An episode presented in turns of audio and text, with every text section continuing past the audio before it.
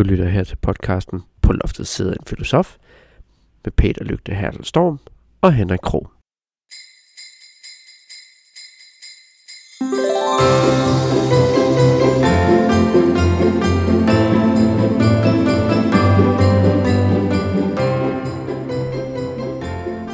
Hej alle sammen, og rigtig glædelig jul til jer. Det er jo blevet den 7. december. Woohoo!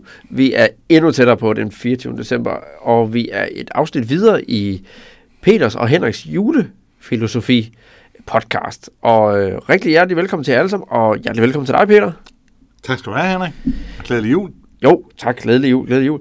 I går, Peter, der var jeg jo så heldig at blive offer for din øh, kvalitative øh, undersøgelse og blev spurgt ind til det, hvilket jeg fandt meget øh, interessant. Øh, men vi skal jo heller ikke være, være blege for at sige, at, øh, at når man snakker kvalitativ data, så bliver vi også nødt til at have fat i begrebet kvantitativ data.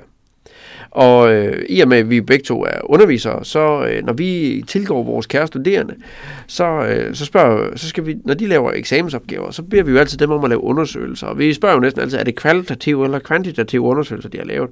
Og øh, vi spørger dem nogle gange, hvad er forskellen på de to? Hvis det mm. Og i kvantitative undersøgelser, der er der den, den øh, opmærksomme studerende, som sidder på forreste række og rækker hånden op og siger, jamen kvantitative undersøgelser, det er, når man laver en Facebook-undersøgelse eller spørgeskema skema eller survey exakt. Og, og ja og nej, tænker jeg vel øh, til det spørgsmål der. Øh. Så det, det skal vi prøve at arbejde lidt med, det, det kvantitative her i dag.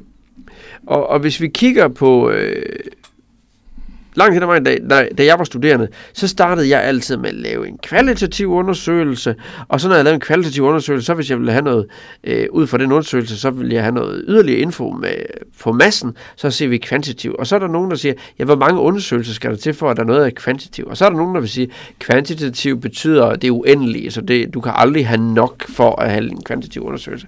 Men jeg tænker, Peter, du bliver simpelthen nødt til at redde mig i den her. Kvantitativ undersøgelse, skal vi ikke lige lad den ged, den skal simpelthen lige julebarberes og være klar til 24. Hvad har vi? Altså kvantitative undersøgelser er jo, som ligesom du siger, det er noget med tal. Mm. Noget med kvantitet, og det vil sige, det er noget, der kan tælles. Mm. og øh, det er, betyder normalt, at øh, altså, vi snakker normalt empirisk data. Det betyder, at vi snakker normalt en eller anden form for observation, eller en eller anden form for eksperiment, som kan gentages. Så det var empiristerne, som var britterne tilbage i vores historietime. Ja, det bygger på et, en, øh, et, et begreb om noget, man kalder den induktive slutning.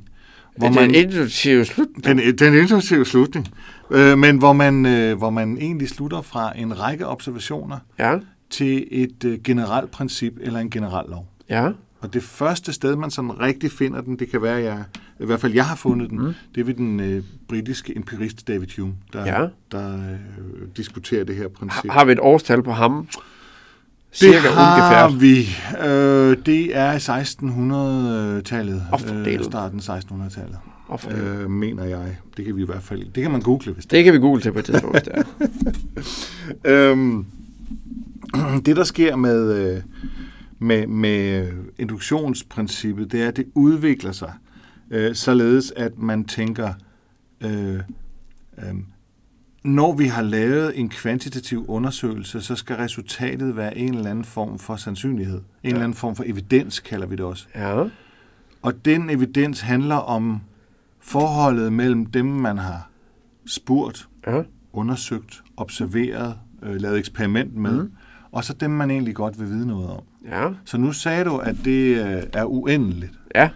Men det behøver det ikke at være. Hvis okay. dem, man godt vil vide noget om, er øh, gravide kvinder i øh, Vejle og omegn, ja. så er det ikke et uendeligt Nej, det er det mennesker. Øh, og det betyder også, at hvis der nu er, lad os sige, øh, tusind af dem, mm.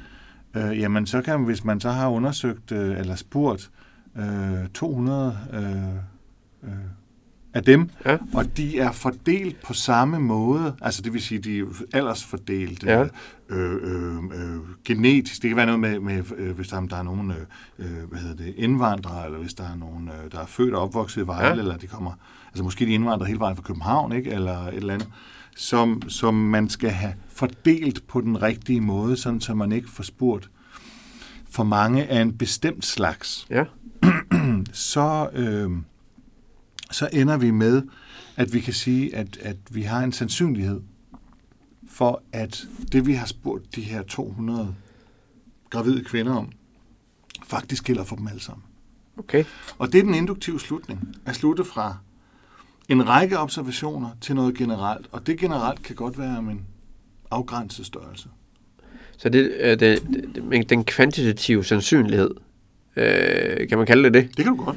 Man kalder det normalt evidens. Okay, kvantitativ ja. evidens. Okay. Men det er det, det betyder. Ja. Det er en sandsynlighedsværdi. Ja, fordi det synes jeg nemlig nogle gange, man hører øh, politikerne snakke om, øh, det, vi har en, en kvantitativ sandsynlighed ja. for, at, øh, at det her det er korrekt eller forkert, fordi ja. at de har lavet så mange undersøgelser. Ja. Du kan selvfølgelig ikke spørge alle mennesker, men øh, du har spurgt så mange mennesker, at, at sandsynlighed, så, så, så er det rigtigt. Ja, og hvis man øh, tænker, en af de, de ting, man skal være opmærksom på, det er, udover at der skal være et rimeligt forhold mellem, hvor mange man spørger, ja. og hvor mange man vil vide noget om. Ja. Øh, så skal man være opmærksom på det, man kalder bias eller bias. Ja.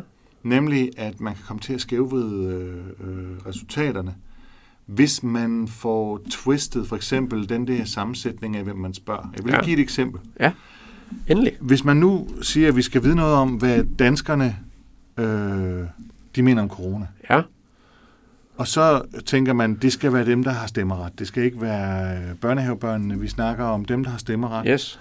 Øhm, og, og så siger man, øh, hvordan skal vi lave, så skal vi, hvor mange er der af dem? Der er vel en, en 5 millioner, eller 4,5 millioner, eller ja. sådan i Danmark af dem, ikke? Og så siger vi, så vil jeg lave en undersøgelse, så deler jeg et spørgeskema på Facebook. Ja. Og så kan jeg lige godt sige med det samme, som nogle af, af dem, der har hørt de tidligere afsnit, måske har gættet, så er der ret mange filosofer i min Facebook-gruppe. og det betyder, at der vil være en overrepræsentation af akademikere. Ja. I forhold til, hvor mange øh, der er i Danmark, mm. sådan helt generelt. Ja. Øh, hvis jeg bare deler den gennem min Facebook-gruppe. Så hvis jeg deler sådan et spørgeskema i min Facebook-gruppe, så vil det ikke være en særlig repræsentativ, som man kalder det, øh, spørgeskemaundersøgelse. For der er for mange filosofer og mm. for mange akademikere i forhold til det generelle. Og det er jo faktisk også noget af det, som øh, vi som undervisere også er efter vores studerende med jo, det er jo, at hvis de lige præcis siger, at de har lavet et spørgeskema, og det har de delt på Facebook, at så skal vi jo øh, spørge til dem også, jamen, hvem er det, du har delt det med? Jamen, delt det på alle på Facebook. Ja, ja, men er det dine egne venner? For så bliver det repræsentativt af din sociale omgangskreds. Og selvom du skriver, vil I ikke være søde og dele det her med nogle af jeres venner, så bliver det stadigvæk i den samme sociale kreds, hvis det er ja. så, så kommer det gyldne spørgsmål jo så, Peter jamen, hvad skal vores studerende gøre, eller hvad skal studerende gøre for at komme ud af det der? Fordi at de tænker altid, hvis jeg bare laver en Facebook-undersøgelse, så er det rigtig, rigtig fint. Undskyld, jeg karikerer det på den måde der. Men hvad skal de så gøre, de kære studerende? Jamen, de skal finde nogle andre måder at dele på. Ja. Uh, og så skal de også sørge for, at, uh, at de har en afgrænset population, som det hedder. Det vil sige, at den gruppe af mennesker, de vil vide noget om, ja. faktisk er veldefineret. Mm. Uh, og det betyder så også, at uh, man, man uh, man laver nogle spørgeskemaer, hvor man prøver at arbejde med nogle spørgsmål, som for det første identificerer, hvad er det for nogle mennesker, der har svaret. Mm. Sådan så, at man kan sætte dem sammen på den rigtige måde i forhold til, hvordan man tror, øh, populationen ja. er sat sammen. Øh, men også, at man øh, holder sine egne overbevisninger tilbage. Man må ikke skrive ledende spørgsmål. Øh, øh, nu snakkede vi i går om, at man starter, jeg skulle starte med at formulere min forforståelse ja. og min fordom. Det skal man netop ikke her. Nej. Det skal man netop prøve at holde tilbage og få så neutral et, et svar som muligt, så man ja. skal holde sproget neutralt. Uh-huh. Øhm, og så skal man, og det er næsten det allervigtigste, så skal man altid sammenligne grupper. Ja. Så det vil sige, hvis man undersøger, hvis man spørger nogen, så skal man altid holde det op mod nogle andre Øh, altså hvis man har øh, spurgt gravide kvinder, så skal man holde det op mod for eksempel øh, nogle kvinder, man har spurgt i samme alder, som ikke er gravide, eller nogle andre gravide kvinder, som er i en anden aldersgruppe, ja. eller øh, hvis det er nogle ryger op mod nogle ikke-ryger, ja. eller nogle snusbrugere, eller, ja. eller hvad det er. Det kommer, og det, det, når jeg siger det til mine studerende, så hader de mig. Øh, undskyld til alle jer, øh, der hører det, øh, men det kommer an på, hvad man vil vide. Ja. Så man skal starte med egentlig allerede, øh, inden man går i gang, mm. og sætte sig ned og sige, hvad er det egentlig, jeg vil vide? Om hvem er det, jeg vil vide det om? Og så vil man have det bekræftet eller afkræftet. Ja, altså det, det er så også det, der ligger i det, at øh, det er jo som regel ikke en, øh, en udvikling af en teori. Ja. Det er jo som regel en, en afprøvning af en hypotese. Ja hvor de kvalitative undersøgelser som regel er en udvikling af, det er en bedre forståelse, mm. som vi snakkede om sidste gang. Det vil sige, det er som regel der, man udvikler hypoteser, ja.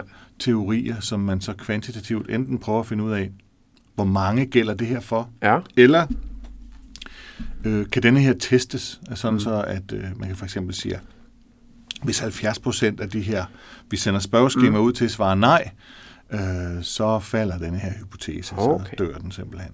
Så øh, jeg øh, brugte lidt tid øh, her for noget tid siden, da jeg var på mit adjunktforløb, der jeg brugte jeg lidt tid sammen med en, øh, en statistikunderviser, og her, som han sagde det, øh, skal jeg prøve at se, om jeg kan citere ham korrekt, det er, at det kvalitative data er subjektivt, og det kvantitative data er et objektivt øh, datagrundlag.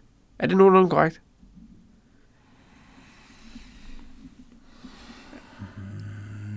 Nej.